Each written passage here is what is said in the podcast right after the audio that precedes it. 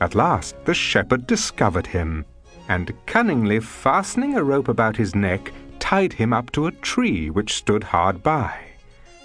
Some other shepherds, happening to pass that way, and observing what he was about, drew near, and expressed their admiration at it. What? says one of them, brother, do you make hanging of sheep?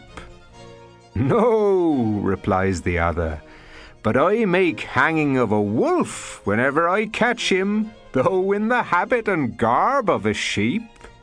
Then he showed them their mistake, and they applauded the justice of the execution.